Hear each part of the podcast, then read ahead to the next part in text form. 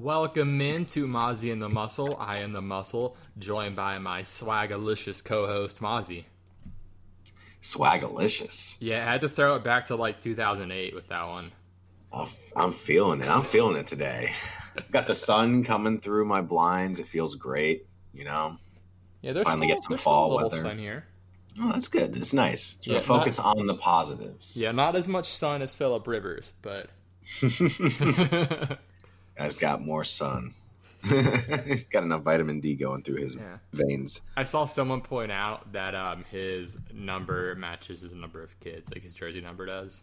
What's his jersey number? Because, um, or wait, I, not point out. Sorry, they joked that it does. He's 17. Okay, yeah. like, oh my god. I know he had been 17, but I was like, if he changed to nine, that'd be hilarious because he has nine. You have octuplets. but like the fact that it was believable for.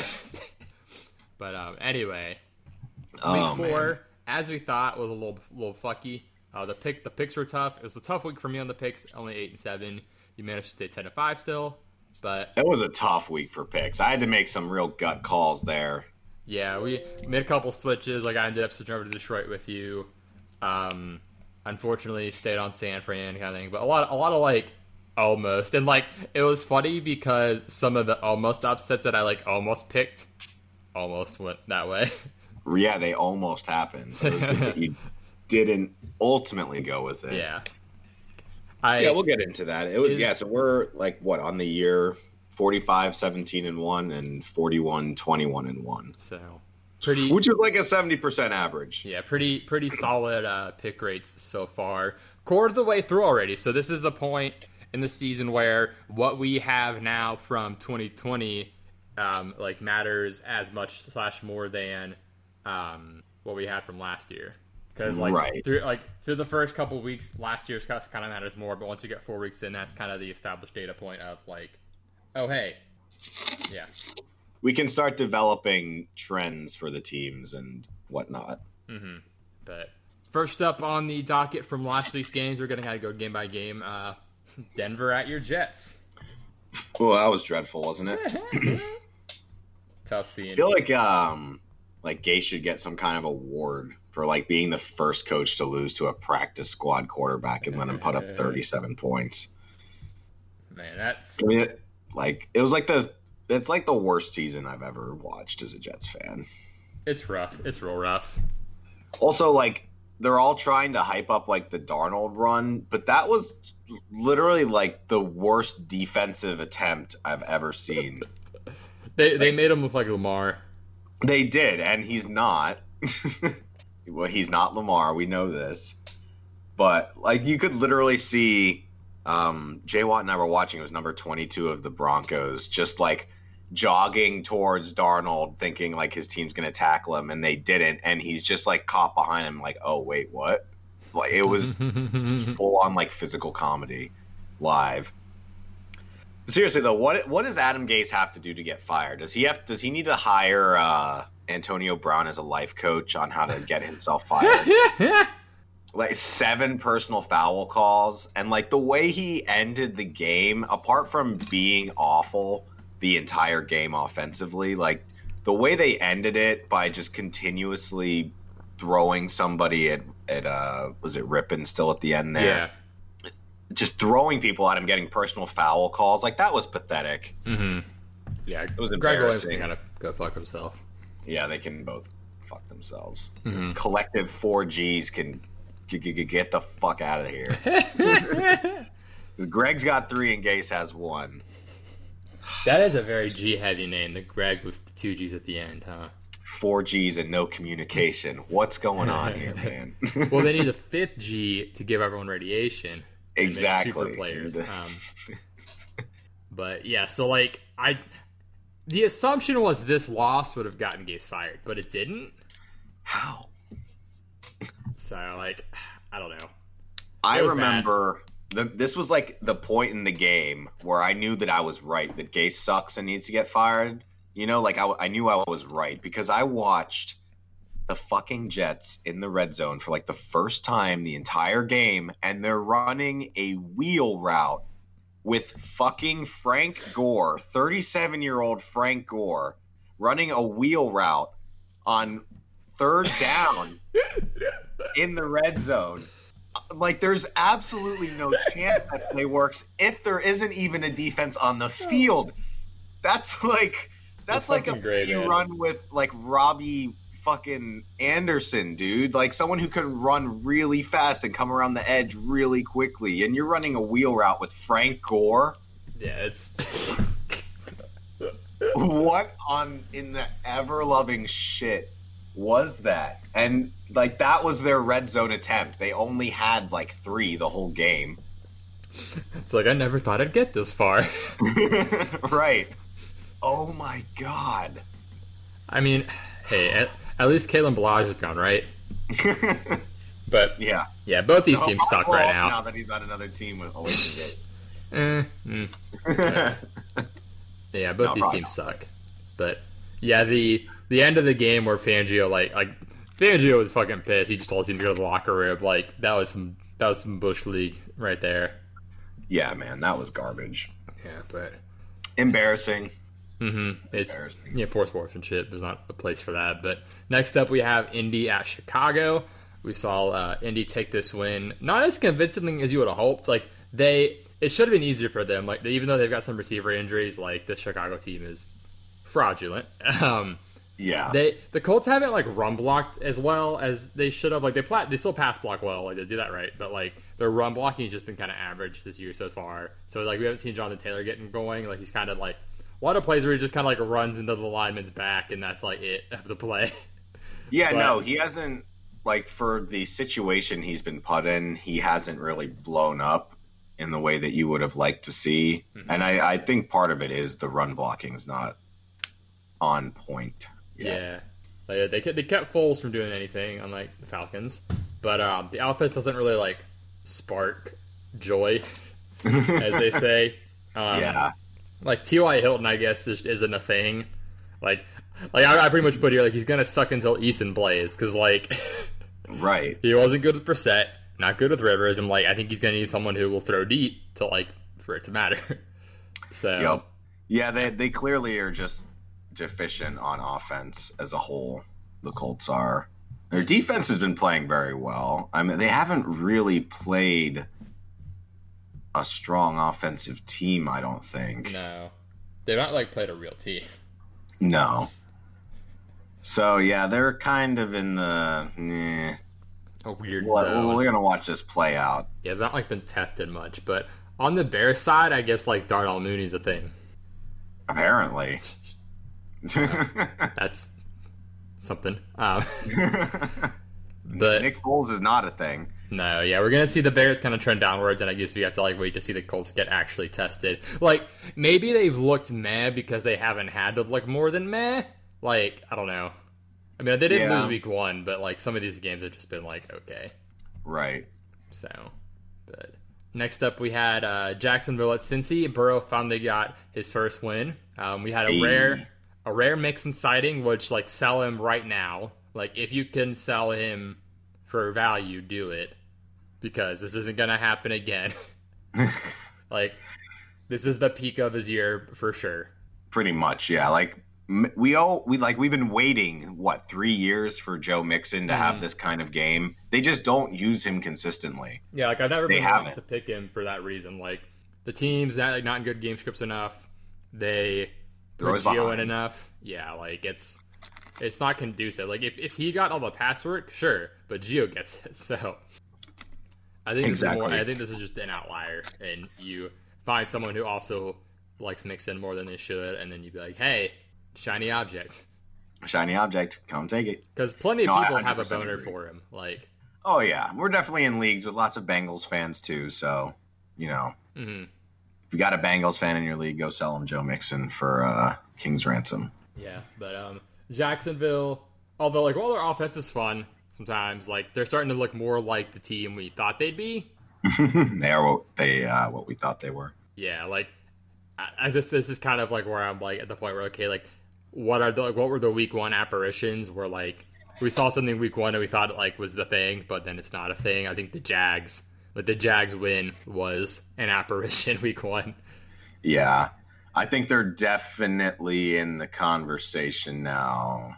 to get Trevor Lawrence. Yeah, which that's kind of like the game plan, I guess. Yeah. that was, kind of, that was the original game plan. Like the, they're they're in the tank for Trevor sweepstakes. They got the Jets to Right. compete with, but We, yeah, everyone was like, they're going to tank for Trevor, and like we're not tanking, and they won week one. And people like, oh, maybe they're not tanking, but no, they're they're not that good of a team. no. And then James Robinson, I guess, is a thing now though. Like he's just get he just is their running back, Yeah, man, he's looked good. and like he's getting He was undrafted, right? Yeah, he's getting. Well, I don't know if he was undrafted or seventh round or something, but like, I mean, afterthought for most people. Like, Right. I don't. Yeah, I don't think he got drafted. So That's a uh, nice nope. story. But yeah, he's been solid. Like, apparently, like there are people who liked him. Like I know Jolly liked him. I know like there's a couple podcasts where people like were fans of him just because he was productive at college, but like small school kind of thing, like Illinois State. Um, He's got a great name, James Robinson. Great running back name. yeah, that is a nice, that is a very running backy name. Um, But yeah, he's getting the pass work too. Like Chris Thompson is not a thing, and then Chark is like he he belongs in that conversation of like really really good young receivers for sure. he absolutely Like, does. he is an That alpha. catch he had in the back of the Oh yeah, because like how much like I still can't get over how much like better he got from year one to year two, and then he's still getting better. So it's crazy. it's great to see, man. hmm Yeah, he's pretty, pretty good. Yeah, Pretty good. also Cincinnati still can't tackle. It's a thing last year. It's a thing this year. Oh, yeah. It was a really bad thing last year. It is still, it is still Yeah. a thing. Not as bad, but like we we your guys, your tackle breakers, you still play them against uh Cincy.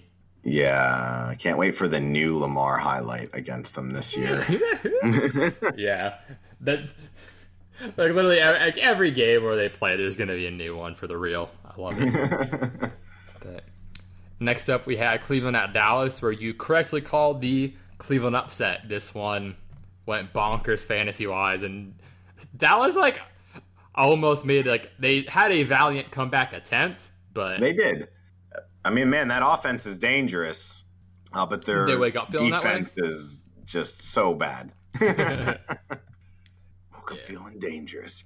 Yeah, this kind of was like the Baker needs to win this game if he's going to convince people that he has what it takes because he's playing a team with a bad secondary.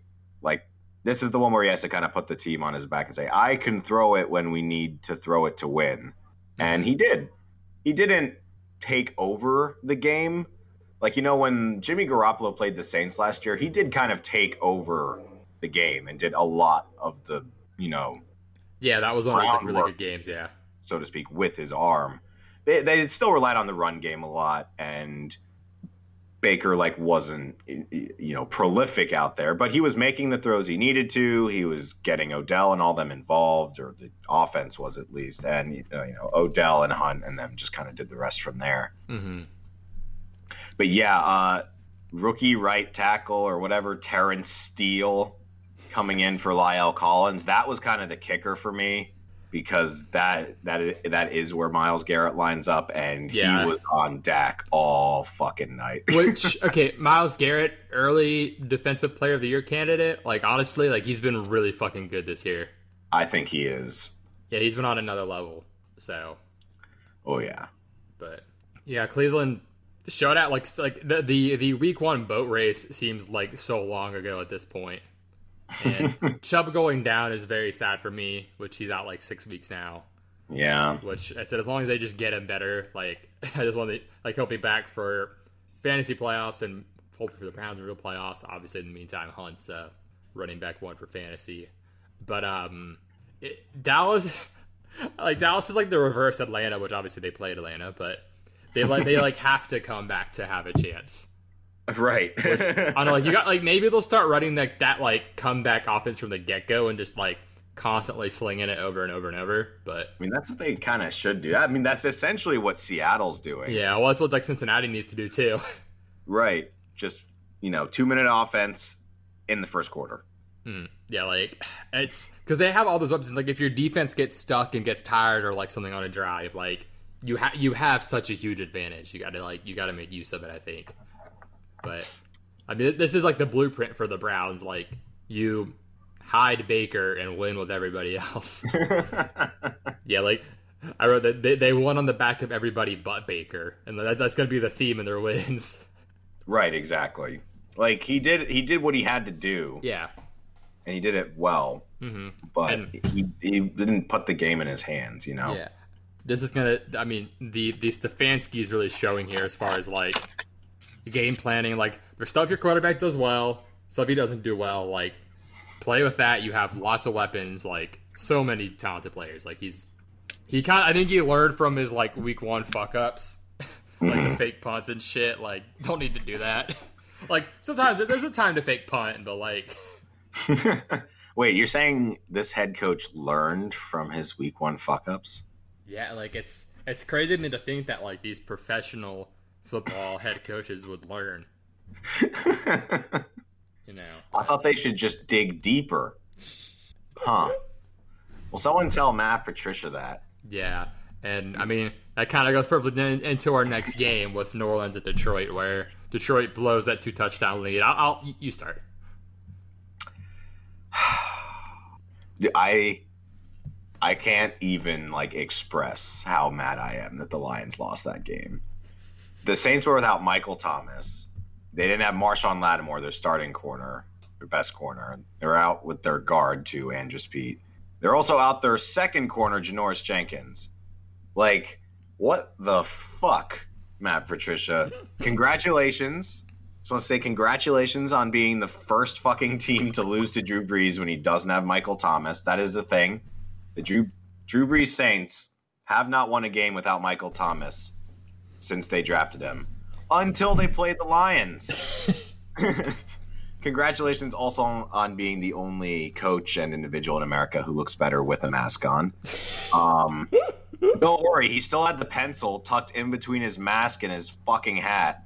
If only he like could use that pencil to draw up some good offensive schemes for once and attack his opponent's weaknesses, like say having a third string secondary and a great run defense. But no, let's target Kenny Golladay three times in the second half and run 37 year old Adrian Peterson up the fucking middle against the Saints. It was one of the worst offensive attempts I've ever seen in my life. They are up to a 14 nothing lead in the first quarter and gave up what five straight Saints touchdowns. Yeah, it was it was bad. They're like you, Matt Patricia is supposed to be a defensive schemer. That's his thing. yeah, he Their defense is abysmal. he really like big brained them them out of the win here. Like, Come on. I saw yesterday Jeff Okudah is the last ranked cornerback in whatever PFF, whoever, whatever, you know, whatever stats they use for that. mhm. And quite frankly, I don't think he's a bust. I think that's Detroit. I think it's your stupid schemes, Matt Patricia. Oh my God.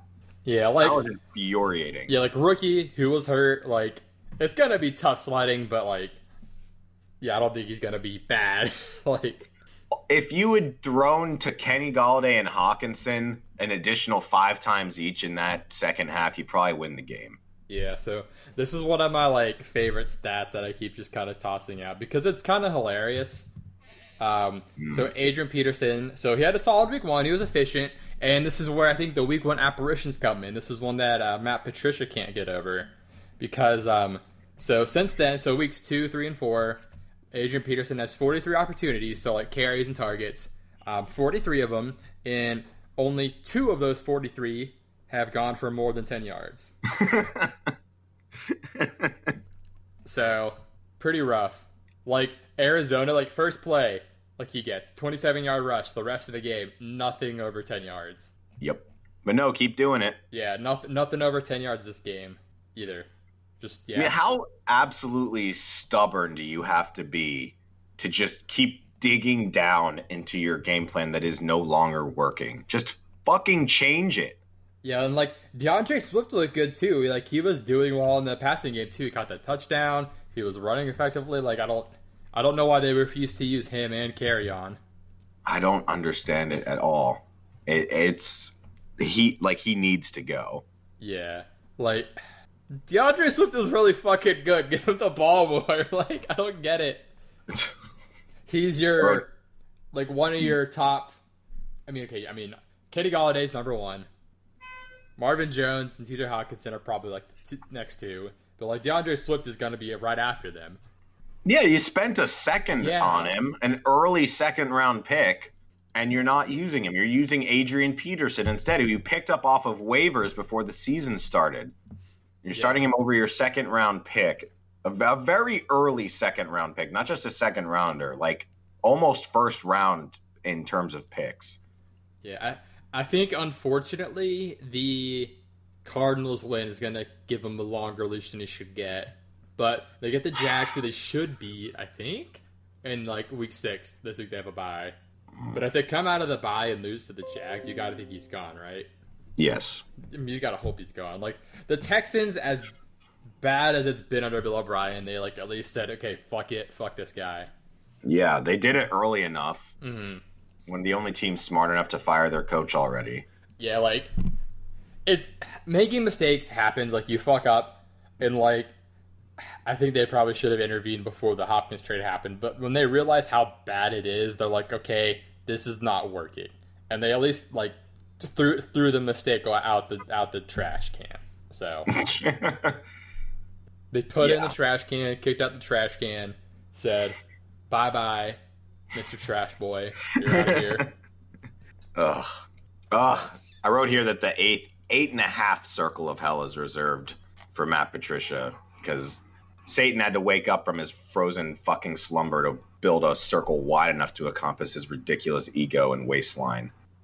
Putrid fraud of a head coach. Which the A circle of hell is for fraud, for those of you that Oh. don't know, which is where Matt Patricia belongs. What's, what's the ninth layer? Is it just like hell, hell, or like I think that's like hell, hell. is it just like Hitler?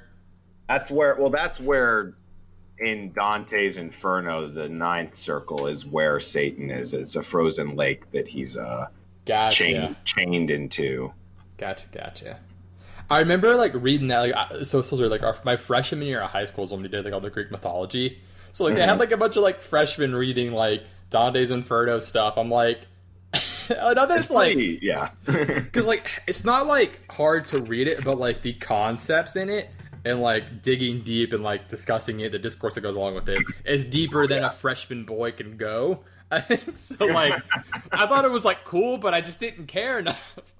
And, right. like now, like now, it's what interests me more. In like, you know, if it's like if I were like in school now, or if like I took a class in college, I would have gone to it. I may have had more interest in it, but. Yeah, freshman- absolutely. Freshman Now me didn't care. Freshman me was like, "Ha ha, Zeus! I named my penis Zeus." Ha ha! Like, and that was that. So, um, anyway, uh, next the up, hot bork. You got a, a dog borking outside. Bork, bork, it's the hot take bork. it's the it's the bad Bork. the bad Uh, bork. Um, next up, we were we were gonna have Pittsburgh and Tennessee. Speaking of bad Borks, um, but coronavirus happened, and the Titans uh, just didn't give a fuck apparently. Yeah. So, I'm not even convinced that they might play this week. Actually, Yeah, no. I, I have uh, sort of reservations that might not happen again. yeah, I think there were like fines that came out about um, the Titans. I'm like, let me check real quick, because like I said last week, I could have sworn stuff happened where they like didn't like dis- like disclose info as soon as they should have. Ah, but I imagine there will be a lot of fines and bullshit, not bullshit, and like it just and stuff like that for their bullshit. right. Yeah, I'm looking it up right now on the Titans.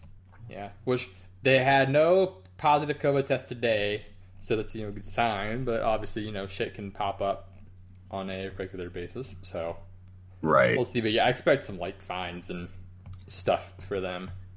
Yeah, I mean the fines have been coming out. It was the Raiders, right? Who got Yeah. slap, slap, Yeah, slap, slap. Gruden got a hundred thousand. The organization got three hundred thousand, and then Darren Waller and teammates got fines for being seen without masks at a charity event. Which I, I don't know the deepness of it. I don't know like if the fine is fully merited or if it was just pictures or whatever. But I mean, yeah, got to be uh, smart and careful. So yeah, we have uh, an actual game that played Seattle at Miami, and this didn't go like fully the Seattle dominates way, but like I never felt like Miami had a chance. Yeah, I don't think the score really reflected the actual like I don't know how the game actually went. You know, Yeah. as it played out. Yeah, like watching it, like I like. Did you ever feel like Seattle was like, or saw that like that the Dolphins were gonna win? Like I No, I never No. really felt like that was gonna happen. like there were a lot of times it was close, but it was just like you just kind of like you knew like they weren't gonna. And yeah, I think that's why you started hearing little Tua murmurs. yeah, like like the initial interview, like Flores declined to like commit to Fitz as the starter. But like, I know he said they could probably start, and I guess the Dolphins Twitter, like very shortly after I like looked into this, they like tweeted that Fitz would be the starter. But the Tua timer has begun. The leash is being reeled in, Yep. and this is where Fitzpatrick does not become a safe start anymore. We, we, Yep. we this point hits sometimes where you you know it's coming. There, the Fitztragic will hit, and he gets pulled. Someone else goes in. It happened. This was the Jameis Fitzpatrick thing that one year where they were both in Tampa. Like oh yeah, yeah. back and forth a lot. They were both like very risky starts each week because you never knew if they were going to finish the game. But when they did finish the game, it was great. Right. But yeah, no, we are officially on the Tua clock. Uh, if Fitz has a bad first half against San Fran next week, I think you'll see Tua. Yeah, Like, like I think we are getting there. Yeah, I like to call it the two Tua timer just for the alliteration. Timer. But I like it. yeah, with the matchup with the other team having backups, it makes uh, some sense that Tua could come in soon. I think if you're in a superflex league, obviously Dynasty is going to be impossible to get him, but in like a redraft superflex league or keeper superflex league, now would be the time to try to acquire because he's not starting yet. So he'll still have a cost, but not as much as he do, as he'll have when he is starting. And I, I think Tua is really fucking good. We've seen the fantasy points Fitzpatrick has put up. I know he puts up a lot of fantasy points just because of how he plays, but I expect Tua to do well. So. Me too, man. I'm I'm pretty excited to see Tua out there throwing to DeVante Parker and Preston Williams and Yeah. Gesicki and all the offensive weapons they honestly have. Like it should be a pretty fun affair. Yeah, and for those who don't know all my draft takes, I, as far as like I know the injury is concerned, but as far as like prospects go, I was Tua over Burrow in terms of just like who I think will end up better slash like who has the higher ceiling. I think, but I mean obviously Burrow's been great, a great pick, obviously, but For sure. I'm really excited for Tua. So Ooh, Get I think we're getting there. yeah, so uh, next up we had the Chargers at Tampa, which ended up being a really good game. Yeah, man, that was kind of surprising. Yeah, like we're I get kind of like into the first second quarter. I'm like, should I should I pick the upset? And then Right. because like Mike Evans goes down for a bit, you're like, oh gosh, and then of course you see Ekeler go down, you're like, oh gosh, and Yeah. he's gonna be out for a while. He's gonna be like a later season return kind of thing.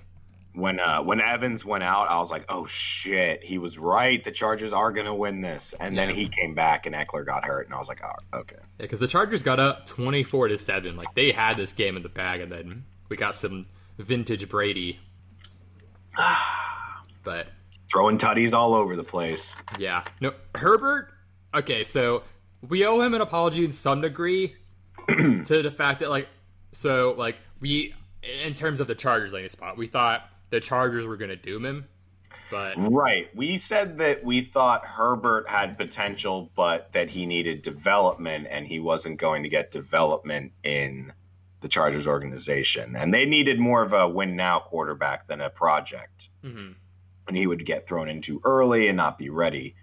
But he looks ready, man. yeah, like I, I wasn't like over the moon on Bert Herbert, but like I, I, I, know, I feel like it, based on what I saw like on Twitter, shit, I, I felt like I was higher on Herbert than like consensus at least, but I didn't see this coming like right away, and especially like um, the Chargers are cursed, so it's kind of like a thing that it Yeah, no, I, get I right. was like, the Chargers are cursed. Herbert can be good, but he needs time. and They're not going to give him time. And so I was totally wrong on how quickly yeah, he has picked this up. Like he looks good already. yeah, he, he's looked great. Um, if if they go back to Tyrod, then I think he's cursed. But um, no, he's looked every bit worth the high pick, unlike uh, Washington with their quarterbacks. Um, but like, if they go back to like, I know they won their Tyrod game against Cincinnati, but if they go back to him, Lynn's a fucking dolt. So Yeah. like, I. I feel like even Tyrod would be like, "Yo, listen, like, look at this guy. like, it's all good, dog." Like, so I I, feel like he is. I bet. I bet he's a good teammate. yeah, like I mean, based on his career arc, I assume so. But I obviously like you always want to play and start, but you know, you gotta do it. Like the team's gonna do what's best for the team. So yeah, honestly, if the Chargers, I know they lost Ekeler, but if they like had their two starting alignment, I probably would have picked them, and I, I, I think they might have Mhm. won too. Like, cause like missing two starting alignment's a big deal, especially against the Bucs. So like, Chargers Yeah. are not going to be an easy out, and I think the Bucs are good, but they're clearly not like top tier. I don't think. No, they're like top ten, but not top five. Yeah, they're You they're, know. they're a tier two team, like which is Yeah. good. Like playoff team could make a run, sure. but at the moment, like they're behind some of the other teams, Right. like behind Seattle, behind Green Bay, etc. The one thing I do want to mention that we've kind of mentioned on previous podcasts is just like how impactful some of these rookie quarterbacks are now. Um, because in the past, it was very rare that you would draft even a highly drafted quarterback would be really successful year one. Mm-hmm. Like even I mean Peyton Manning's first year sucked. Uh, Yeah. a, couple, like a lot like that's the sort of famous one. A lot of good quarterbacks weren't good their rookie year. Um, and like now, it kind of looks like the NFL is starting to let some of these guys really come to play and show up day one. And so you have like, you know, that draft with it was a 2017 or 18 eh, at 2018 when with Darnold and and Baker, Like Rose and Lamar, Jalen, yeah. right? And the guys that are making the impact are Lamar and Jalen. It it start like how, how do I want to phrase this? And you had the Cardinals. They took um, Rosen, and then the following year took Kyler Murray, and they got some shit for it. But ultimately, they were like, "This guy is just in another league and can Mhm. make an impact immediately." So if you're the Jets, if you're the Browns, and you're the Redskin, not the Redskin, the Washington football team. Sorry, it happens all the time. But uh, Squanchington. you know, you look at your quarterback and you're like, yeah, maybe we're not giving them great pieces, but there's clearly guys that are already better than them. Yeah, like maybe eventually Dwayne Haskins is good, but like it's not it's not there yet. And he's like I like if it takes three years for him to get there, you're not going to feel bad for replacing him next year. Like Exactly, yeah, because then you can just restart your rookie contract deal with somebody new yeah, and you kind of reset that four year clock you have to pay your quarterback a ton of money. Yeah. Like if you're watching it, I don't think you, I don't think you bench Haskins for Kyle Allen just because I don't think that gets you anywhere. Right. What is and that like do? and like what what if Haskins puts it together? Like there's no reason to bench him for Kyle Allen. Maybe okay if Alex Smith is healthy, which would be fucking bonkers, and you put That him in. amazing. Yeah, that would make more sense because you think, okay, this guy gives us an actual chance to win more, but I don't think Kyle Right. Allen gives you a better chance than Dwayne Haskins by like a significant margin. Maybe he gets you one more win possibly, but like I don't I don't think it's worth it to abandon Haskins right now. No, not at all. But yeah, I guess what I'm saying is you- you're. I think you're going to start seeing a lot more quarterback turnover because it's getting really, really competitive, and you can have teams take a quarterback and they suck, and then get take a chance on a new one the next year. Mm-hmm. Your teams do that with like running backs and receivers plenty. Mhm. But like, yeah, like uh, tight end does still take time. I think teams realize that. Like receiver does, but like if a running back has a shit first year, then they're kind of donezo. like, Yeah, exactly. like Rojo's like a rare example of like someone who rough first year or two, and then he's coming on. But like, yeah, but like look at. Kerryon and Rashad Penny. yeah, which Rashad Penny's kind of been more injury based, but yeah, Availability is important. Yep. What's the Herm Edwards say? Availability is the best ability. Yeah, something like that. He didn't win a lot of games though. No, yeah. good, good, like motivational speaker, sort of. But Right. you know, yeah, yeah. isn't he coaching a college team right now? I think he is actually. I think he Yeah. returned to college coaching. Yeah, that's it. I feel like he's a good college coach in terms of like, like if if I if I'm like a college player, like like there's a benefit to having someone who's like a good leader of men in a sense too, even if they're not like the best like XO coach. Mhm. I think he's able to prepare them very properly for the life in the pros. Yeah, for sure. So, That's kind of like Jeff Fisher. well, You know, like he, you know, I feel like he was a like a probably a good like speaker and unity bringer for the team, but not ultimately like a great schemer. Yeah, but yeah, I, I agree on the quarterback thing. Like it, sometimes it's tough because like the team is really bad, and like that makes the quarterback worse. So it's hard to gauge. Like Washington's not a good like team though, is a thing. Mhm. It's like it's hard to accurately fully gauge Haskins, but sometimes he just like he's made some like really really bad mistakes. Yeah, for sure. So yeah, and when you don't have like we're still evaluating Darnold. That like we're still trying to evaluate if Darnold is good or not because we just can't seem to put a team around him at you know all together at the same time to view it correctly. Yeah, like because he's had some like really bad games, but like no one's gonna argue that he's had a good team at any point. Right, That's and he's had some amazing plays too. Like they're more sparse, but he has had some really like wow, that kid has some talent plays. Mm-hmm. Such it's as just, last week. right.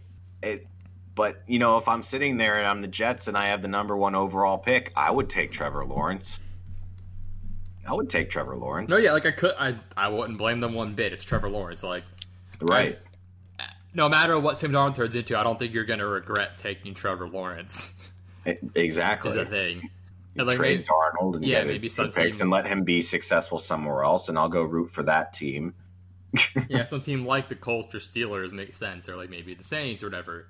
Mm-hmm. I still think the Colts make a perfect amount of sense, but well, Juju wants Darnold when Ben retires. Does he? Mm-hmm. Dude, I would love that. Well, if Juju stays a Steeler, but he tweeted that he wanted to be reunited with Darnold, but he was implying that he wanted the Jets to move on from him. yeah, I don't think he wants to be a Jet. No, no one wants that fate. oh gosh, but uh, speaking of fates, no one wants. We had Washington hosting uh, Baltimore, as we were talking about Washington. Um, Washington. Yeah, this game pretty much went how we thought it would. It was essentially at 31 to 10 because the last touchdown was a garbage time. Yeah. And depending on your book, might have been a backdoor cover. And um, yes, it went about as we thought. But I say about because I'm like a I'm a smidgen worried about Baltimore. Like, obviously the Kansas City loss was bad, but said like first two games look desperate for greatness, and then they're kind of like meh. I mean, obviously they they look bad in the Kansas City game, but like they this should have been like a get right tune up, but he like he still missed Hollywood on a deep shot down the sideline. Uh, Lamar did. Like he mm-hmm. still got to get his shit in check, and like you feel like you, you like the the run game didn't get on track. Like you felt like this should have just been like a like fifty point blow up or something, right? Like, but it wasn't. Like yeah, I mean, thirty one. I, I, thought they were going to score forty points. Yeah, which they did. They did give RG three a chance to like go in and get a drive, and he even if there's a pick, but like which is kind of funny when you, you're at a certain point. You're like, eh, fuck it, it's Washington. like, right, exactly. So yeah, I mean, I kind of get the you know a little bit of worry there in Baltimore, but they're, I mean, they're probably going to win most of their games down the stretch. Oh yeah, for sure. Like, I'm not like like like super concerned. Like, I do think Lamar will keep getting better at his deep ball. Like, it's mm. not even like it's not even just it's not just the deep ball so it's not like fully the deep ball; it's the deep ball near the sideline is the problem. Ah, uh, like it, um, because like yeah, he hit all in the middle of the field, yeah, like because outside the numbers like has been his struggle, and like he looked good outside the numbers the first two weeks, but then the last two weeks it's been you know it's kind of regressed again. So like I'm hoping, okay, will he hone that back into weeks one and two? And so that's why I'm like putting like Lamar, like as long as you can do that, I think they're good because so he's just got to hit Hollywood deep, and then they're I think they're golden. So uh, you know, I think it'll happen. I just, I mean, I like, um, I like Lamar's work ethic. I like that he just, I, I don't think he likes being bad at anything. I think that he wants to keep proving himself and making himself better, which is a good attribute to have mm-hmm. uh, for anybody in the NFL, especially say bad coaches like Matt Patricia. I'm going to be doing that all uh, podcast, by the way. But um, you know, trying to learn and make yourself better. I like I think the Ravens are in a really good position. They're they could win every other like every game down the stretch mm-hmm. because they they you know struggle against teams when they don't have a lead, and most of the teams they play, I think they can get a lead on. Yeah, but I'm trying. I'm going to pull the rest of their schedule because they get Cincinnati this week, which is talking about get right spots. You know, Lamar just kind of owns them. yeah. Which one we'll, we'll get there, but yeah, I'm not yeah, like I mean, they get like the Steelers and this and the Patriots are like the the two. Yeah, so they get see Bengals, Eagles, and they get the Steelers, which that's going to be a really good game. And like I think the Steelers match up kind of well against them. So I'm, I'm going to be interested to see how that goes. Mm-hmm. Then Colts, Pats, which that'll be a game. Titans, which I'm that'll be a fun revenge game with with how their run D's been this year, I think the Ravens pull it out. But Yeah. Yeah, like yeah, they'll be fine. They'll make the playoffs. Like the Steelers, right? the yeah, the Steelers game's gonna give us like a lot of info on where the Ravens are headed, like deep playoff run wise. But I as long like the, the the deep balls like on the sidelines, and then the run the run game has been like oddly not on track. Which okay, like when will they start using Dobbins more? I know I'm probably biased, but he he I think he objectively has more to offer than the rest of the backfield. Like, especially I like, agree. as a I'm- receiver. I'm like sad I'm not seeing him as much. Now they didn't really need him last game. Yeah, like and I think we set out in the early on, like you're gonna see him more uh, in games where it's really competitive mhm. Like, as opposed so, to blowouts. So yeah, I mean you have a few games here. He's got time still to get on track, but it's a little bit of a letdown so far from what we're expecting out of him. Yeah, like he's so good. He's looked really good when he's had the chances. He is a just a big play waiting to happen. So like I, I'm just waiting for them to use him more. I feel like I feel like I feel like in the games where like they're like okay, like we got to get fucking serious here. They should use him more, but we'll see. Like it, it's been it was a short off season for the rookies. It makes it tough to really like. I'm not going to be hard on any of the rookies given the circumstances. Right. But um, No, Washington no, side, no preseason. yeah, Yeah, no no preseason. Mhm. But yeah, Washington side said Haskins is having a bad time, but McLaurin's so dang good, and then Gibson's starting to shine. He's looked really good. He looked good in this game. Had a nice long uh, reception. He's clearly the lead back there, so I think moving forward, he's someone you can kind of like confident to keep playing. But sad team, Sad team. Washington sad skins. skin sacks. everyone call them. Um, next up, we had Arizona at Carolina. So, what, when Arizona announced that their starting safeties were out, and like Budda Baker and um, who's the other guy? But anyway, their starting safeties were out, and so like at that moment, I'm like, do I switch to Carolina? I'm like, they won last week. I'm like, no, I'll, I'll stick with Arizona. Like, I think they can win it, but no, they kind of got exposed with this. Which I, I heard someone say like maybe like maybe DeAndre Hopkins got like hurt a little bit and we didn't know it or something. I have no clue if that's a thing. that makes the most sense to me. yeah, like Kenyan Drake left mid game or like late in the game, I should say. But obviously, I don't know if it was. I don't remember when exactly it was. If it was past the point of like mattering, but I don't. I- I didn't get to check this, but when I went to work on Sunday, uh, DeAndre Hopkins had seven receptions for 41 yards, and when I came home from work, he still had seven receptions for 41 yards. So, like, he might. Did he get a target in the second half? uh, I I have no fucking clue. Like, I I guess I can find out. Not. On, I'm looking right now. Looks Yeah. like he got one there. Oh, oh, he came in with an ankle issue. Apparently, I forgot about that. Mm. So maybe that was bothering him mid game. I don't know. He got nine targets in total, but yeah, like only forty-one yards is kind of crazy for him. Yeah, it looks like he had one target in the second half. If- Let's see. If Okay, I'm so reading this he got so yeah he had, so he had three he had three in the second half and after six in the first half. So He had three targets in the second half. yeah, That's not enough when you're losing by that much. yeah. Like I said, maybe, maybe he was still not feeling hundred percent. I don't know, but like if you contain Kyler and you blanket Hopkins, like it really limits the Arizona Cardinals. I think teams are gonna start to kind of figure that out. Mhm.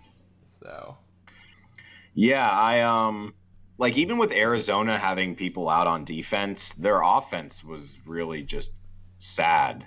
yeah, you thought they should have been able to like win. but- Carolina does not have a great secondary. There's not a corner on their team that can, I think, safely cover DeAndre Hopkins at No. pretty much any point. So like what the hell was happening? They had like one touchdown in the first half. Yeah, like yeah, I like I looked at the score and was like fucking shocked when it was seven to twenty one.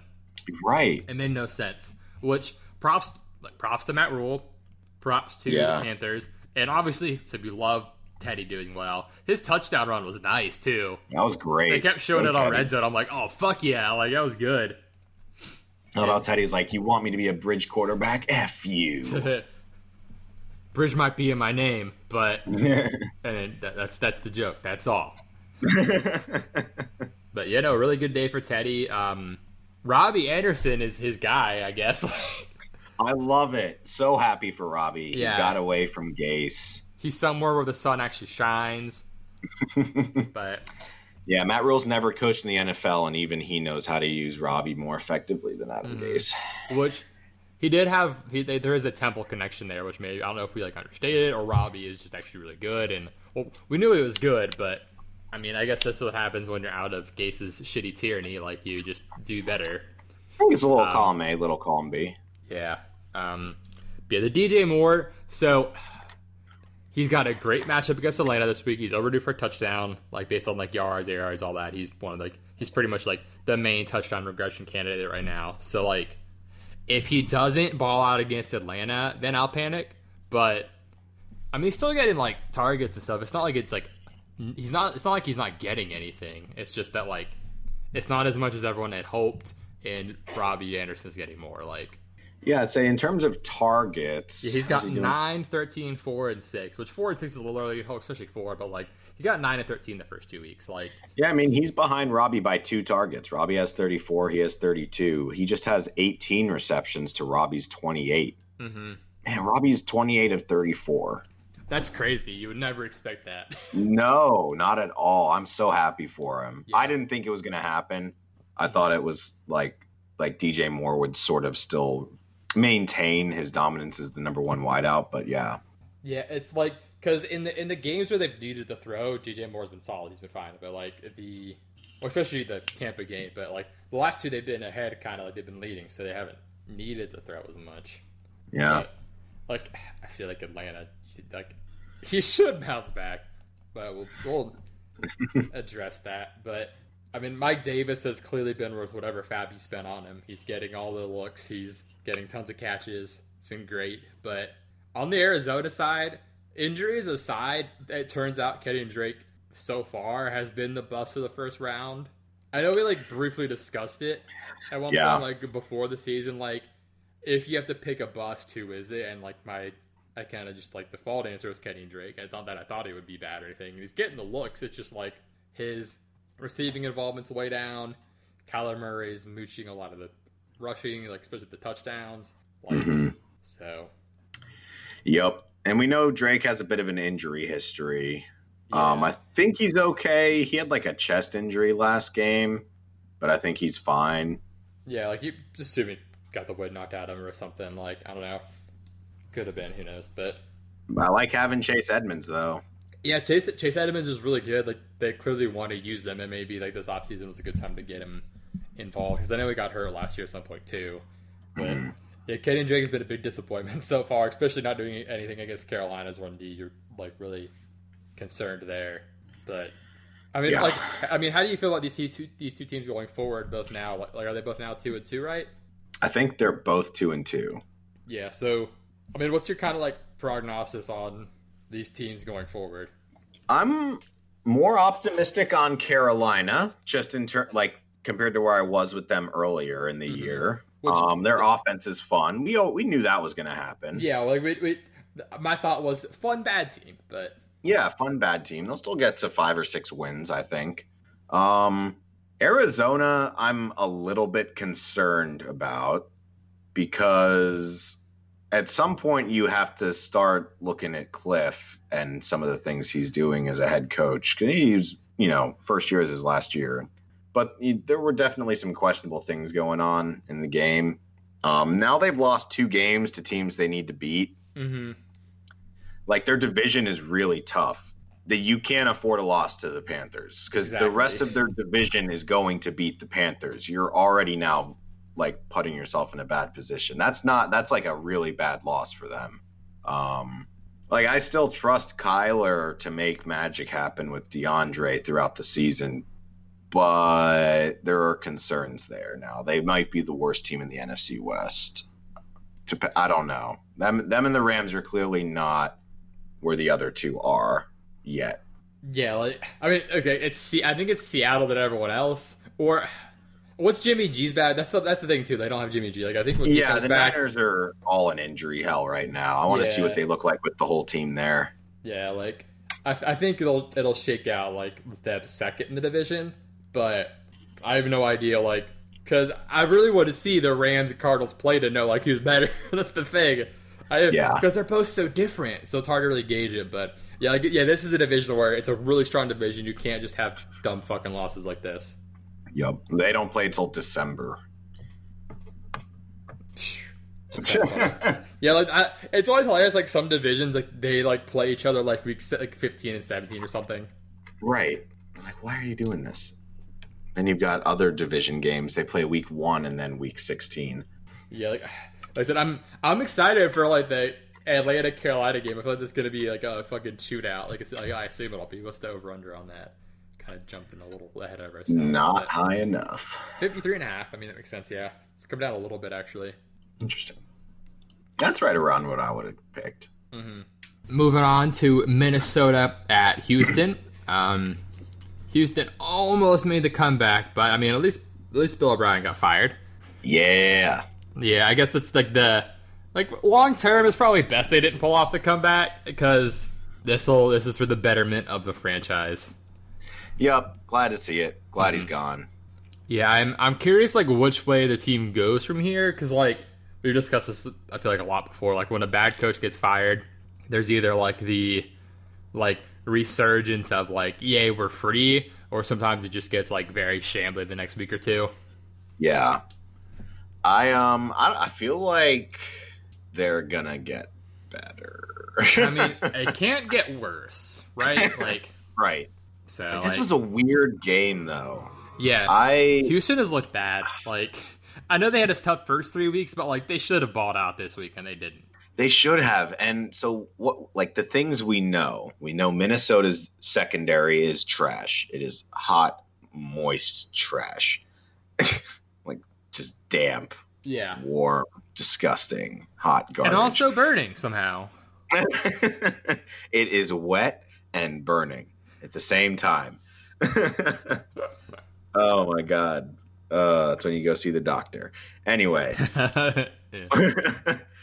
what like but what's confusing though was so it was so weird to watch was Deshaun Watson was just holding onto the ball the whole game and not throwing it like his corners like the corners on the Vikings were covering his receivers the whole game.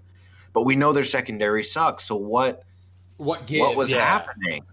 Uh, We need that camera that's on the goal line looking down, you know, on the defense so we can see what was happening because I'm like a little bit still baffled.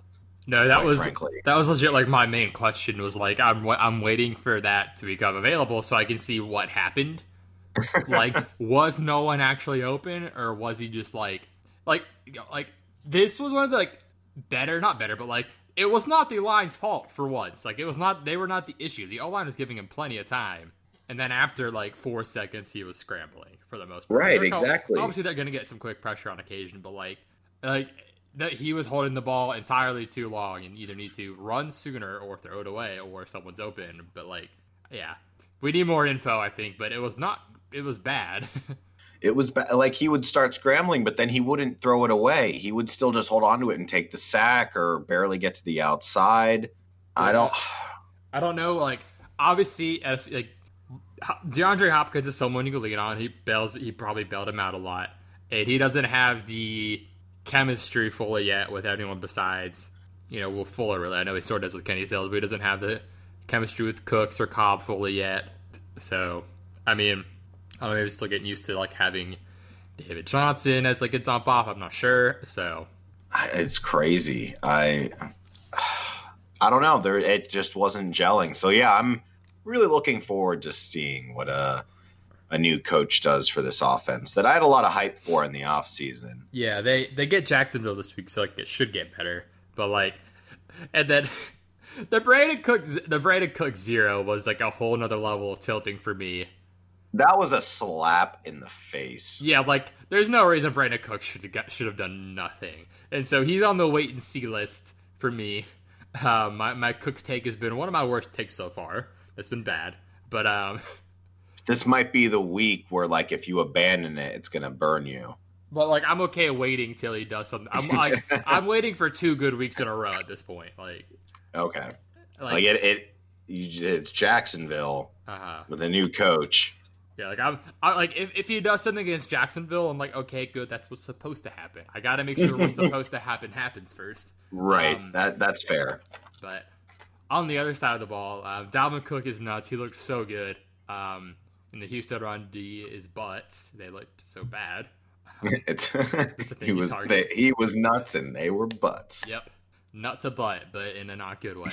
Um, and then Justin Jefferson looked really good. He's appears to be the real deal. Probably worth whatever fab you spent on him. In the same vein of kind of like Davis. Um, and it's nice because the Minnesota offense is those two and Thielen, so like you always know who it's going to. So it's really easy to like stack for DFS, which is nice. Um, and their defense is still bad, so like they're still gonna have to throw some. So yeah. and it's like don't let this game fool you on their defense. Like Seattle's gonna remind you in week five that their defense is still bad. Defense still bad. Burning and wet. What's the over under for that game? Let's see. We've got um that Sunday night game. We were at we're at 57 and a half. Wow. Holy shit. Is that What- the highest? Yeah. It's the highest we've seen in a while. That might be the highest we've Yeah. pretty sure it's the like highest this highest- season. Might be the highest since that like Rams Chiefs game or something. That, right, the Rams Chiefs game that was like 60 Yeah. or 63 or something. It was bonkers. I mean, this game makes sense. It should go very high because these these secondaries are both trash. Like Minnesota's really bad. Seattle is just allowing an absurd amount of yards to receivers each week. So hmm that'll be a fun one. That's our It'll be Sunday fun. night game, right? I think. Yeah, Sunday. Yeah, that'll be the Sunday night game. Mm, lots of fun fantasy stuff for that.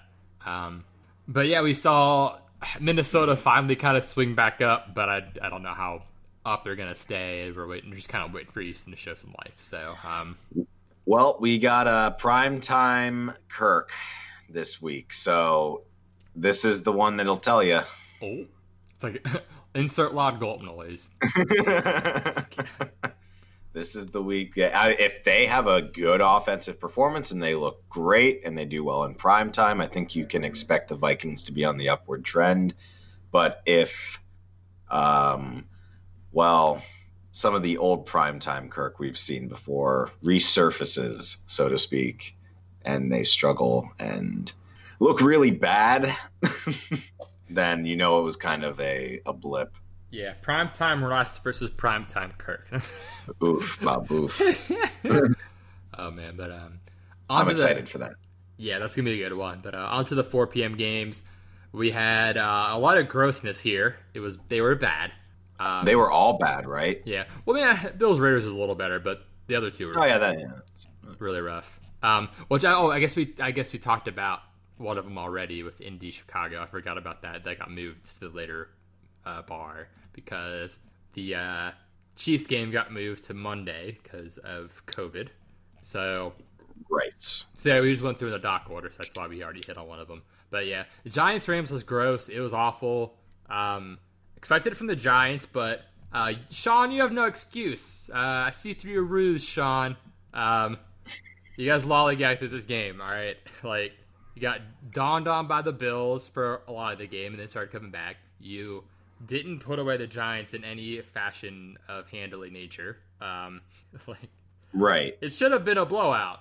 This should have been a Their blowout. their implied total is like thirty. They should have dawned on him, and it's they should have asserted their dominance. They have to Like, I- assertive. I almost felt bad giving myself a win for my record column picking the Rams because my narrative was the Rams could give the Giants a 20 point head start and still not win. Like that actually wouldn't have come true. yeah, like I my my Darrell Henderson love that uh, that hit me in the pooper real hard. that was not a good time. Like what on earth? That was it was bad. Like it was just bad. It was sloppy and like No the Giants like obviously are bad, so the Rams don't have to try that hard, but you could have tried a little more, guys. Yeah, it's it was uninspiring. So Eesh. yeah, And that was the Giants in LA. So the Uh-huh. Giants were all the way over there. And like, so LA was playing in their optimal time and like ready to go. And the Giants kept the game close. yeah, uh, got to be concerned about the Rams going forward as well. Um, yeah, I said maybe we're overblowing the win with Philly. Yeah, like, like, they kind of donged on Philly there. uh huh, because they they beat the Cowboys, which that was a weirdly low scoring game for the Cowboys. Um, beat Philly. I see Bills hurt them. Like the Rams defense is gonna shut down not good teams, but hmm yeah, I don't know. This felt weird. Um, next up, yeah, bounce it around a little. Do it. It's weird. Yeah, It's weird. it was weird. Mm-hmm. Yeah, I barely watched any of the game to be honest. Yeah, I saw a little bit of it because I was like, "Is Derek Hennis gonna do anything?" Nope. Um, but yeah, jump around a little bit. This is next on our list because it was gonna be an afternoon game, but Cam uh, tested positive for COVID and made this um, turned it from game of the week to game that shall reek. Um, yeah, that was when he was ruled out. Everyone just kind of was like, "All right, this is yeah, not it, a it kind of became a free one for Kansas City. We saw yeah." Brian Hoyer be Brian Hoyer. We saw Stidham show like more life, but ultimately uh, Julian Edelman gave them a pick six, and Yeah, Stidham had like that overthrow in the end zone, which that was kind of late in the game. It didn't matter a ton, but yeah, yeah, Hoyer did not give them any chance to win. Um, should have been great, and like you, like you got to think that Cam led Pat's team would have had a really good chance at this, and like could have. I'm not gonna say would have, but like had they would have kept this very competitive. It would have been a lot better if Cam were there. I think everyone can agree with that, even Chiefs fans. Yeah, The- like like Cam is in like in the playoffs, that game is not gonna look like that. Yeah, and also like the Chiefs, I, I would say like they, they looked complacent after their resounding win last week. Like they they they weren't really trying that hard either. Like it didn't Yeah, I seem mean- like it. Like from everything I saw, like I mean obviously they won, got their touchdowns, they got some touches to Mecole manufactured, which is good. Um, they won, but like it didn't look they they were like trying all that hard. I guess Yeah, I mean They they, didn't didn't, need to. like stomp on them. uh-huh. The Patriots are still the Patriots, and Bill Belichick's still Bill Belichick. But you know, may there there is a slight chance, just a slight chance. I'm not saying it did happen, but you know, Bill is thinking, you know, we're gonna play this team again in the playoffs when it matters. Why? Why not design an entirely new playbook I'm never going to use again to run with Hoyer? To run with Hoyer instead of Cam, so they have absolutely no tape on us. Good, great, all right.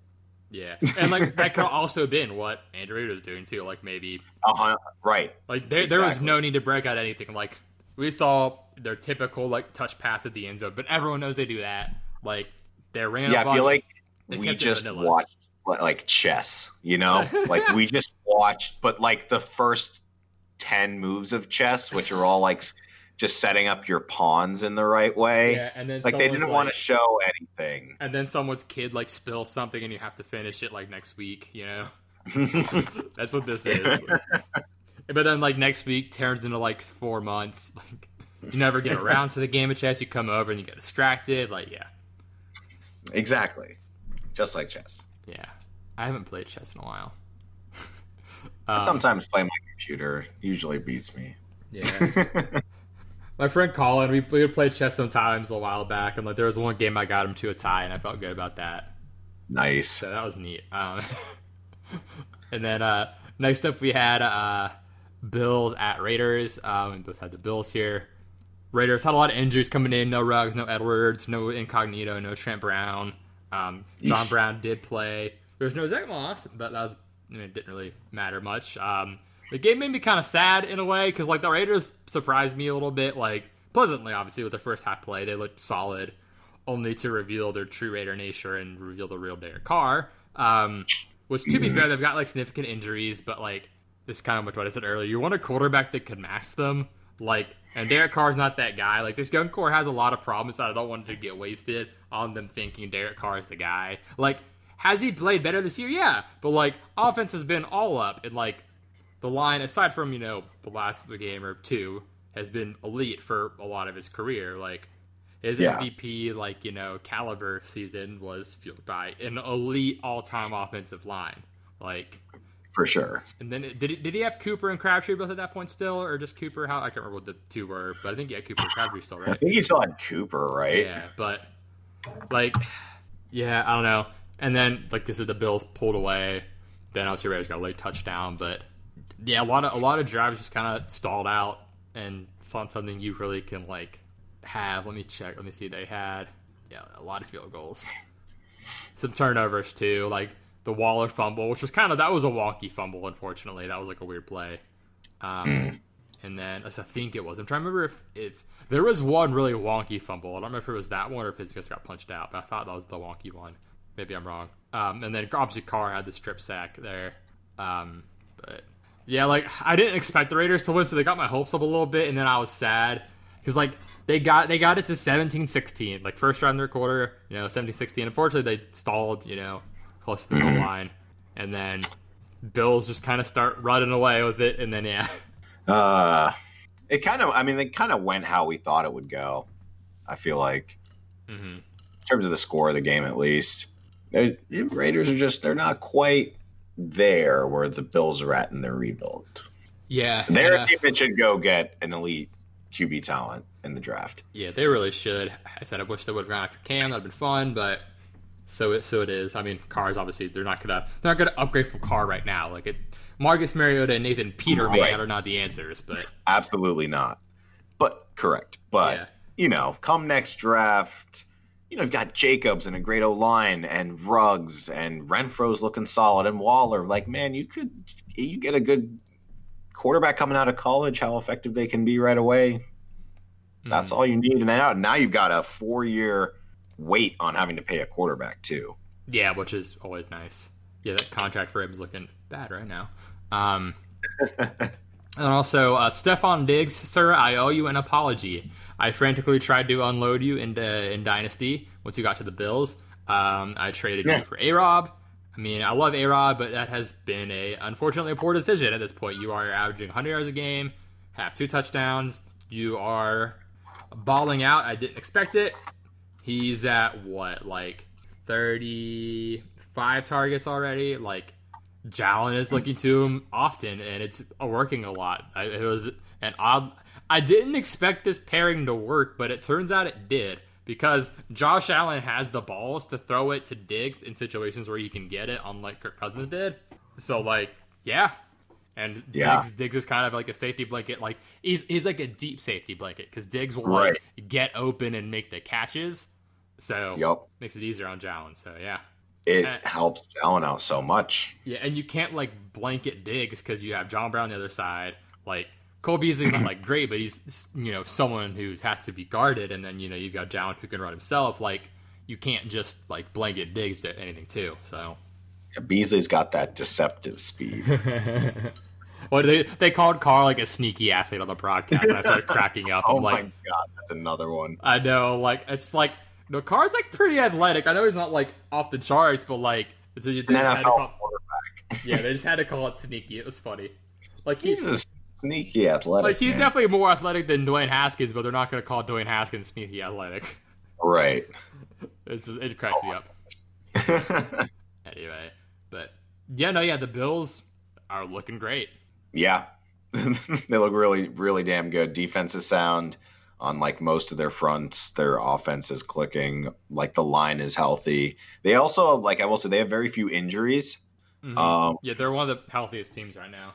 They're one of the healthiest teams, and a lot of other teams have a lot of injuries. Mm. So, you know, that's not taking anything away from them, but things will get more competitive as the season goes on and people come back. Yeah.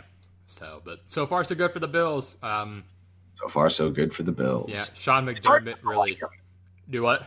it's hard not to like him. Yeah, and like Sean McDermott is really like showing that he is a good coach. right. Like we've always liked him, but this yeah, he's like having a good team and putting this together it looks really good. So it's all like gone the way they you know it should. Yeah, the like rebuild plan has gone exactly to plan. Right. They they followed the process to the T. Like they didn't give up on it halfway through like other organizations have that will remain nameless. But you know. and like they got their coach and their GM and they started building the team up with the draft. They drafted their quarterback when he had a decent line already. They just like I don't know, they they use all their pieces the right way. They're well run. They're fun to watch. They're easy to root for. Mm-hmm. Like even as someone who likes the Jets, like I don't I don't hate the Bills, man. Yeah, like you, you have no reason to hate the Bills at this point. They're So- another scrappy team. You know, as long as it's not the Patriots winning the division. Yeah, th- th- kinda they said the Bills should win the division this year. This is their chance. So, hmm um, but yeah, moving on to the Sunday night game. Um, Philly pulled it out. They now lead the division hilariously. Um, Isn't that great? yeah, I said like as we discussed, I was torn on this game. I wanted like not wanted to Philly like I heavily considered Philly, but ultimately went San Fran because of like I just picked okay the best player in the game healthy is Kittle, so I picked them. But it turns out Mullens is a pumpkin. Um, and the 49ers random like 49ers are really excited about Mullens. They won't trade Mullens. They like what they have in Mullens. And now that yeah, oh, you wanted to keep your pumpkin for Halloween, you fucks like like beat hard, which I'm always gonna call him beat hard. Um, Beat I- hard. if Jimmy G isn't back, I assume he starts because like he literally just like rage pulled Mullens after that fucking clueless play. oh God, yeah. So yeah, Nick Nick's mulling is what I'm gonna call him. Um, but yeah, but on the other side, like I have no fucking clue what Philly's doing. I don't know how they won this. Like they just kind of lucked into Nick Mullens, I guess. But like They played aggressive. They went Yeah. for fourth down a lot. Yeah, like which makes sense against an injured defense. Like Pederson wasn't a pussy, but like at the same time, like some of their some of their decisions still baffle me. But I don't know. Like I get like I th- I think they played the game right, but like I still like don't feel confident that they're gonna do the right thing next week. Which there may not be a right option next week. Yeah, I mean Just- they've got a really tough schedule, man. Yeah, just watching them not run Miles Sanders last week a bunch ma- makes me really cautious about anything good Philly does. But yeah, like they were aggressive, which was finally good. But I Right. don't know. the team's the team's rough right now. They got they got a good win, but now they got Pittsburgh next week, who I expect to beat the shit out of them. Um, Yeah. but I don't know. I'm not really that worried about San Fran. They got backups in.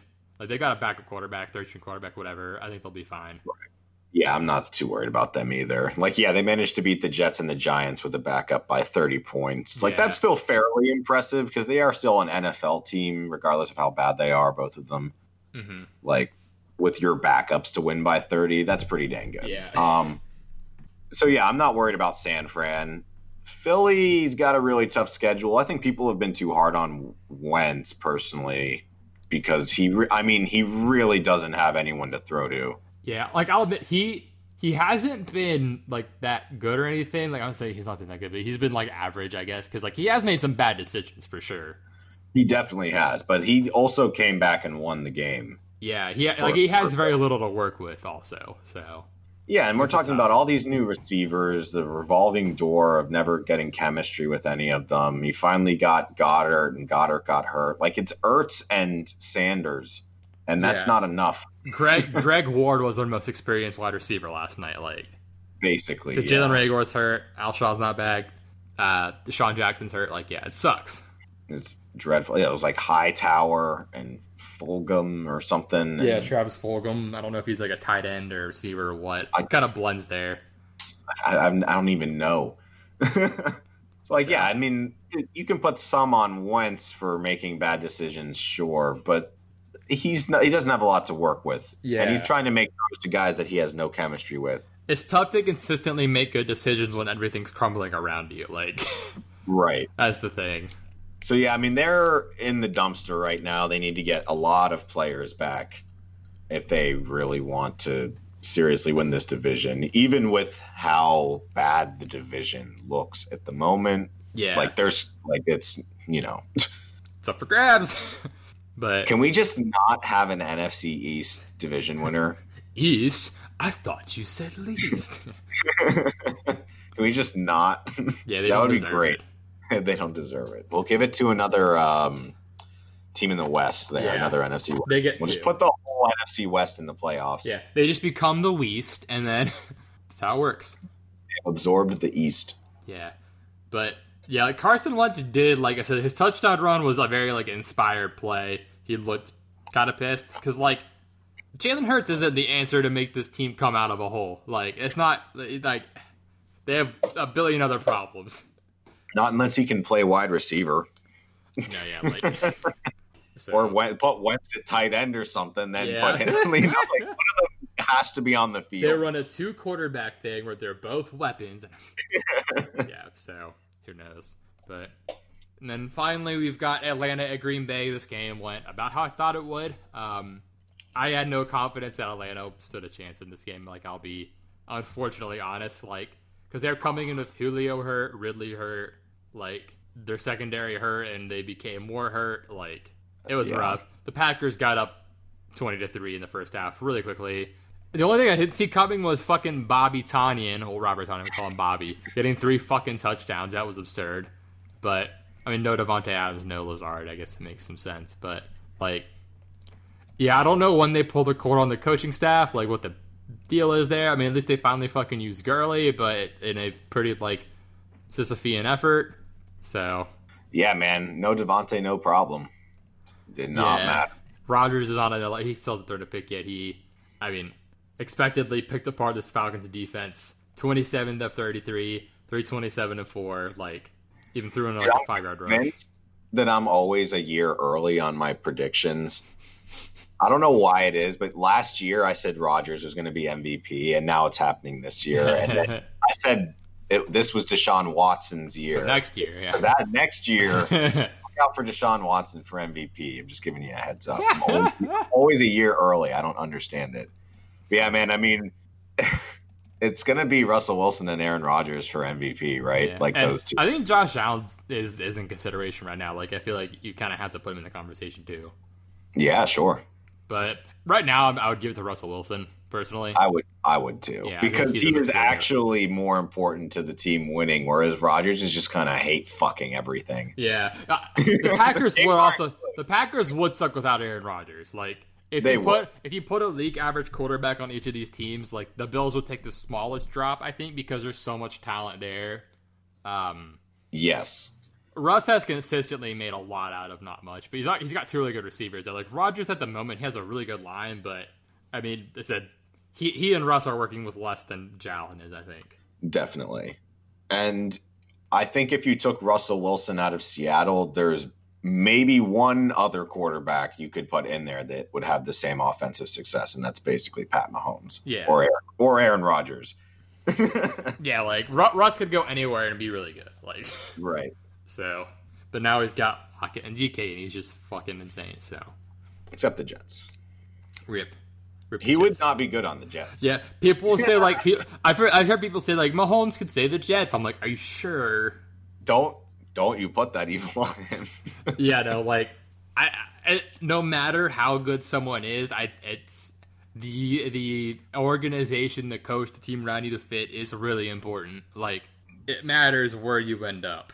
Right. So, I mean, look at Tannehill right now. Like it, he has turned into like a pretty solid quarterback. hmm So, All I had to do was get away from Adam Gase. mhm. Who knew? but anyway, this game. So Falcons became more hurt. Um, Julio left the game, which he shouldn't have played anyway. I was kind of pissed that they let him play. Honestly, Ridley wasn't 100. percent Matt Ryan's throwing wasn't 100. percent The line was playing like ass. Like, so the Falcons are just playing like shit, and they're just not good right now. Um, it makes me sad, but it's like it's the truth. Like Rodgers has Yeah. had the secondary. They gets hurt every year, no matter what. Which I get on that note, get a new strength and conditioning coach, medical team, whatever. For And, like- God, for real. Yeah, and like Damontae Kazee, he's one of like, the few bright spots in the secondary. Now he's hurt. Um, I don't remember what the injury was. If it was like a, um, I guess I'll pull it up because I think he went down non-contact, which is yeah, yeah, Achilles. So he is probably out for the year now. Yep, he's out for the year. So Damn. that defense is even worse. Um, so Mc- I think McKinley was out as well. So the pass rush because they've they've got like some strong front like like up front guys, but when McKinley's out, it hurts a lot. So Ridley got a zero. Like yeah, just, just end the suffering, aka the current coaching staff. Like it's bad. I do. I was at the bar the other night. I just this poor Falcons fan just sitting at the bar, like drinking his sorrows away. And I, I made, I said, you know, kind of like trying to offer like in condolence, like you know, I, I would take your offense over my Jets right now. And he was like, yeah, our team has as many wins this year. and Yeah. now, you know, I was like, Quinn has to get fired, right? And he was like, he has to, right? He has to get fired. Like he wanted it to happen so badly. I felt bad for him. yeah, like the thing with the Falcons is there were and are and will be expectations. With the Jets, it was just like you knew it would be bad. Not this bad, but like you were kind of prepared for some suffering. Oh yeah, no, we're okay because we were expecting this. It's all about expectation. Yeah. All, Ha- there's expectations. on the happiness is always a function of expectations. Like thousand percent. so, if you expect your team to be good and they're not, you're really pissed, Cowboys. Um, and then Browns fans are finally getting you know some unexpected, well not unexpected, but some success that they've been expecting for the last couple of years. Yeah. So, but yeah, week four was pretty bonkers. I think week five will be maybe maybe a little more predictable, but there's still some close games. And so this is the point where okay, we think we kind of know like a little more. This season's info matters a lot, and then week five will come in and just like dillywop us with something new. But Oh yeah, I'm expecting that. yeah, There's Something's gonna happen this week. hmm That's like, what on earth? yeah, Who would have seen that coming? yeah. There, there's there's got to be like one game where like watch like the Jets win. No, I'm kidding. Or like Let's be real now. Yeah. There's gonna be one upset where everyone's like, "What the actual fuck is happening?" It's 2020. Okay, like Joe Burrow beating the Ravens. that'd be funny. Well, they're like like Miami beating San Fran would be not like wild, but people would be like surprised. Like if the Giants beat Dallas, or De- or Denver beats New England because Yeah. Drew Lock's back and or There's no- like the Chargers beating the Saints. oof. Yeah, that's gonna be a good Monday night game. That Or or Minnesota beating Seattle. gonna be a lot of fuckery, but I'm I'm excited for the fuckery. So on to the Thursday night preview that we're gonna cover um, today here on Tuesday. Then we'll get to the rest of the games on Thursday once we have more info. So we've got a Thursday night clash of Chicago and Tampa here. Woo! We've actually got a Super Bowl rematch of quarterbacks. Fun fact. I literally just thought about Wow. that. Yeah, I did not think about that. yeah. It Wow. just hit my brain. That is uh The Foles Brady rematch. Oh yeah, so they're definitely gonna win. Yeah, I, we had Tampa, but now for sure we've got Tampa. and like their defense should hold Foles in check. So like a lot of injuries though on the Buck side. So um, Godwin and Fournette, I I don't think they'll play. Fournette has more likelihood, but I'm pretty sure Godwin sits. OJ Howard towards Achilles, I think. So he is out. Obviously, OJ Howard did. Yeah, he's out for the year. Oh god. Um, McCoy's hurt, so he will not play. Um, Evans is going to be questionable. I think he's like the most likely to play. I think he will play, but keep an eye on it. Obviously, um, Chicago side, there's nothing that I'm. Well, obviously Tarik Cohen got hurt previously, but there's nothing that I'm aware of on their side that's new or major yet. Let's do a little check. But um, What is um what's uh his injury again? Godwin? Uh, I thought it was ankle or maybe it's hammy. I don't know. Hmm. Let me pull it back up. So yeah, Fournette is iffy right now. They're going to call him a game time decision, but like, eh. I'm not confident in that. Yeah, and then because like Scotty Miller and Justin Watson came in last game like a little banged up, but they played. So I think they'll play. But God, Godwin's is a hammy, and I, I really assume they won't play him. Like they're gonna list him and Fournette as like game time decisions, but I, I doubt they'll play. So I'm assuming. I think Mike Evans will play. Like if Mike Evans is in and there's no Godwin, no OJ, like Mike Evans should get plenty of targets, and I would be suffice to call him a banger as long as he gets a practice time in as well this week. Um, I feel like everyone's gonna jump on Gronk, but I'm saying you should probably jump on Brate. I would do that too. If I'm picking a tight end, I would go Brate over Gronk. Yep. Because Gronk's kind of done nothing yet. And Brate got the tutty last week. He said himself, "I'm here to block." Yeah. he wasn't exaggerating. Block, Blockowski. Yeah. yeah, he's in a he's been a great blocker his whole career, and it takes I, it's still straining to block, but it, it's not as you know much on him. Yeah. And um, in that passing game as well, I think Scotty Miller makes sense as long as Godwin's out. And if Mike Evans is somehow out too, he becomes a pretty solid play, I think. Yeah, Um, and then Justin Watson kind of moves into relevance there. Um, how do you feel about Rojo if um, if assuming Fournette doesn't go? I would feel pretty good against Chicago. Um, Chicago's not great against running backs. Yeah, the run the run D's been pretty meh. And what what I was sort of saying last week is that you can run on them pretty well, like as long as your offense isn't super one dimensional, because then they can kind of sell out to stop the run and they'll be better at it. But, you know, they're not playing Phil Rivers this week. They're playing Yeah. Brady, who can actually pose a threat in the passing game. hmm So I, I would expect Rojo to have a pretty decent game here. Yeah, which he got a lot of touches last week, broke 100 yards. The only concern on him was he had the two drops. Some would argue Yeah. three, but that kind of hurts his PPR score and kind of his ceiling some, which brings in, I guess, the waiver wire ad of uh, of Ke'Shawn Vaughn. Maybe he's not owned. Like, wish he, someone, someone probably has him, but I, guess think he's, worth an ad. yeah, for sure. Because if he's getting like the receiving work from Brady, that was kind of the original thought on him. hmm So, but uh, Bear side, I mean, you play a Rob, I guess, because Foles is throwing it to him. Any other Bears you want? Not really. I mean, it's literally just a Rob. It is literally just a Rob. Yeah, because aside from him, like I like the Bucs D in this too. Make Yeah. Foles look silly. hundred percent. Yeah, I, I- they're going to be on Foles all game, and he stands too long in the pocket. Yeah, this this kind of pretty good. yeah this kind of goes out to be a, like a gross game. It's only a 44 and a half over under. Bucs favored by five, so like they, they have some reasonable plays and like go with injuries, it might kind of concentrate stuff more. But yeah, I think the Bears, aside from a Rob, are kind of in a void for me. Yeah, but Yep. oh, that was that was kind of quick, wasn't it? Yeah. there wasn't really much to say in that game.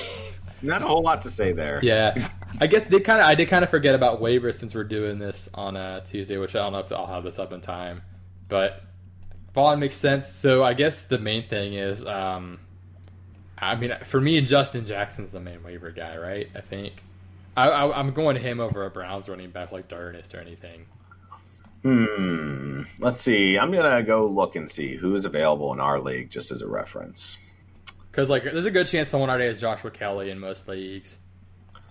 Uh, well, you should if you are in some kind of keeper situation, you should go pick up Tua now because he's probably Also not true. owned. Yeah, so Um, if Damien Harris is available, Vaughn grab him. Is worth a grab. Yeah, Ke'Shawn Vaughn and Justin Jackson for me are pretty even, I'd say. Uh, I like Cameron Brate too. Yeah, makes sense. Um, I think Chase Claypool's worth an ad at this point. Uh-huh. He's playing Philly. and Chase Edmonds, uh, if he's not owned as well. Yes, definitely. Um, who are Mo some? Alie-Cox, if you haven't picked him up yet, like go for it. Yeah. What about guys you're like willing to cut bait on? For me, like Malcolm Brown, I already dropped him. I think Logan Thomas you can cut bait on, personally. Like you can safely drop them. Yeah. Um, probably like your off-season darlings that didn't pan out, like Boston Scott or yeah, Malcolm Brown. Yeah, who had a good week one, but that's it. Like I think I think you can drop Rex Burkhead back down now. Like yeah, Probably, he had the yeah. flooding week. That's okay. Like I said, Logan Thomas probably droppable just because he had. It's so hard for him to do anything with Dwayne Haskins there. Right? I'm not dropping Brandin Cooks yet. I'm waiting to see what happens to the new OC. Um, no, definitely not. No, yeah, but um, I mean, some people might be worried about it there. trying to look at like with running backs, it's, it's hard, I can't really advise many running back drops just because it's running back. But Say any Dolphins running back that isn't Myles Gaskin. um, yeah, no, no, don't need that. Um, Yeah, because like I think because like four weeks in, I think if someone hasn't done anything yet or like had a good week one, but like it was kind of an apparition, which I guess they kind of been using that word a lot this week. But like it's it's tough to cut bait on guys that you were like into, but you, you it was better to like move on. Like I think Curtis Samuel, if you still have him, I think at the moment he's probably droppable. Unfortunately. Yeah, I mean, unless you're in pure PPR, because he does get targets or one and a half for PPR or something. I don't know. Um, I'm trying to think who else. I'm not dropping Hayden Hurst yet. Um, let's see. No, yeah, hanging on to him. Yeah, I'm looking through like team wise here. Um, not dropping T.Y. Hilton, but man, that's sad. I'm not starting him. Yeah. Um, Evan Engram. Mm. He has not done dick. He had six for 35 this past week. It's been like his best game. Eesh. It's been rough. He's getting Yeah, targets. Well, no, I guess he had eight, he had a six for sixty-five against the Bears. Are you? What do you do with him? I guess like he's just chilling on your bench. Like, I, if you probably don't have a better option if you have him, it's tough. Yeah, You're probably I like mean, I- picking up Mo like Cox and open. That's the case. Like, Right. I I'd be picking up someone else and holding on to him yeah, in the meantime because I'd be afraid to drop him. But I don't know. yeah. Um, Giants just kind of suck. what about uh, Cardinals receivers not named Hopkins? Which I guess mainly Christian Kirk is the question. I think you should hang on to Kirk. I'm looking at what he's done so far. Because he had three for 19 and a touchdown. And he missed a week as well previously. He's had he had a four for so he had a two for 57 game. Like I would want to keep him, but like I don't I don't think you need to. Like I guess it kind of depends on the situation. Yeah, I mean, it's how desperate are you? There's a lot of wide receivers. Yeah, like what about like Preston Williams? Would you drop him? Not yet. I'm not until Tua. That's fair. If I'm holding on to Preston, it's because I want to see what happens when Tua comes in. Mm-hmm. Because I could see him liking him a lot. Yeah. What about uh, Kerryon Johnson? Um, I mean, so running backs are so scarce. It doesn't. It wouldn't hurt to hold on to him. Yeah, but like, I, like if if you're trying to go after like um, Vaughn or Justin Jackson, I would definitely drop Kerryon for them personally right, because there's all the obvious immediate opportunity. Right. like if something Right. happens where AP misses time, then he and Swift exactly. Yeah, Because the one thing about Kerryon is that he is good at pass pro, so he is still going to get playing time. And if someone gets hurt, which we're talking about a 37 year old running back and an injury prone like rookie who's already been banged up this year, like Mhm. if he gets any more playing time, he can be a little more fantasy relevant. yeah, that's true. So- And if what if Matt Patricia gets fired too? That's Ooh, like double. yeah, that's another factor. no, not McDouble. oh man, but um, Just landed on him today. I'm mad at him. fairly so, fairly so. But um, anyway, we're gonna give Mozzie some time to cool down from his Matt Patricia hate, so we're gonna uh, cut it here and then dig into the rest of uh, week five on uh, Thursday. So thank you all for tuning in, and we'll see you soon.